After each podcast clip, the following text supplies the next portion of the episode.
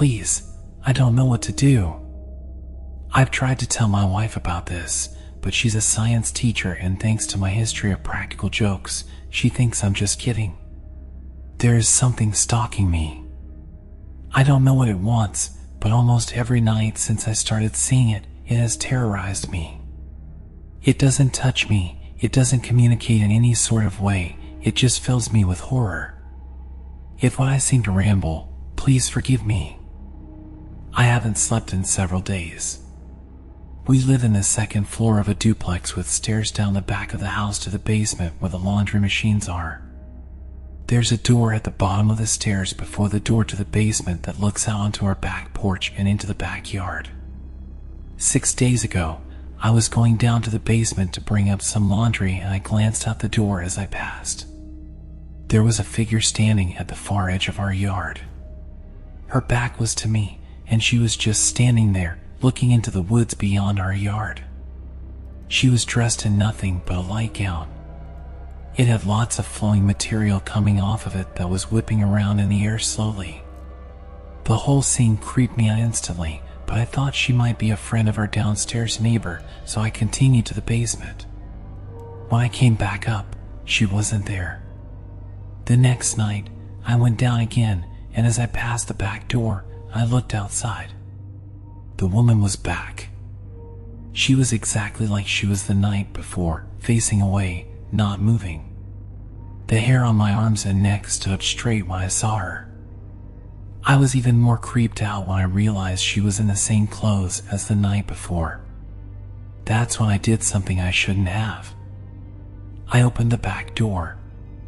Leaning out, I called to her to see if she was okay. She didn't respond.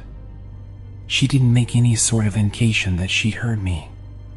It was freezing cold, so I shut the door and locked it. Coming back upstairs afterward, I looked out the window and she was gone again. Later that same night, I was in the bedroom getting ready to go to sleep.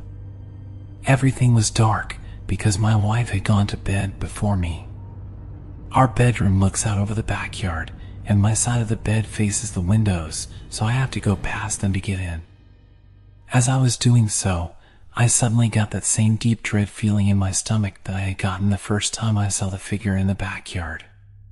Something compelled me to hesitate by the windows. My hands were shaking as I pulled the curtain back a bit and peeked through the shades into the backyard. It was a clear night, so the backyard was enshrouded in darkness. The woman was standing in the middle of the backyard, no longer at the edge of the woods, facing the house with her head tilted up to look directly at the window I was peeking from. I jerked away instantly, afraid she had seen me. Her face was covered in shadow and hair, but I saw her chin and nose. A sharp nose and a thin chin. Gray.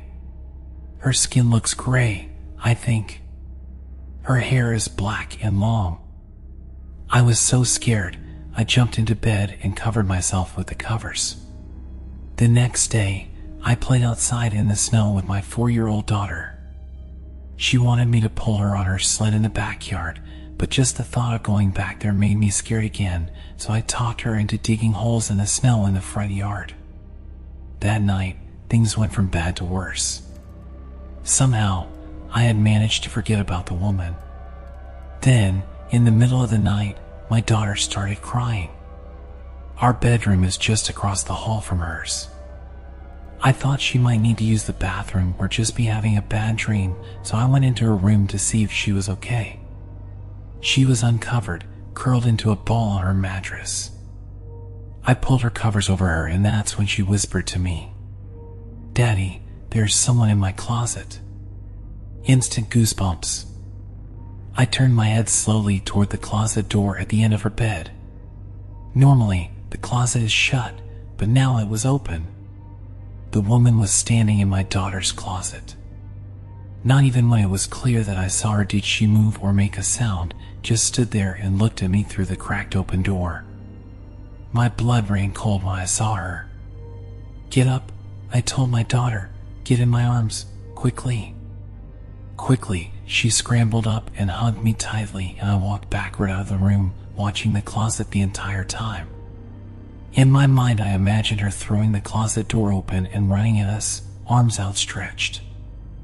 I just hugged my daughter and walked backward into my room. The woman never appeared in the doorway. I heard no movement from my daughter's room. I tucked her into my bed and stood there watching the doorway to her bedroom. I did not go back in, I just stood there and watched and listened. When I finally got the courage to climb into bed, I didn't sleep.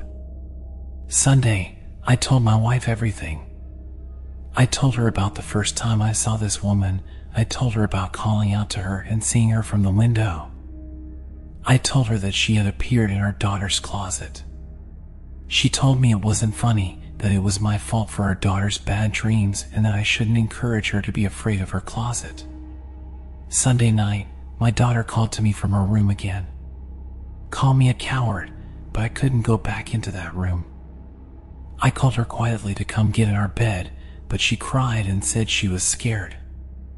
I wanted to go and get her, but I was scared too. I told her to pull her blankets up and cover herself. Just cover yourself, honey, and you'll be okay. I prayed that it was true. I lay there, peeking over the sleeping form of my wife and out into the hallway at the closed door of my daughter's room and just kept praying. I heard her cry a while longer, then she went quiet and I hoped that she was asleep. Monday, I piled toys in front of the door to her closet. By that time, there was no doubt in my mind that this was some sort of ghost or apparition, but I piled things in front of the closet anyway. Like a pile of toys could stop a ghost.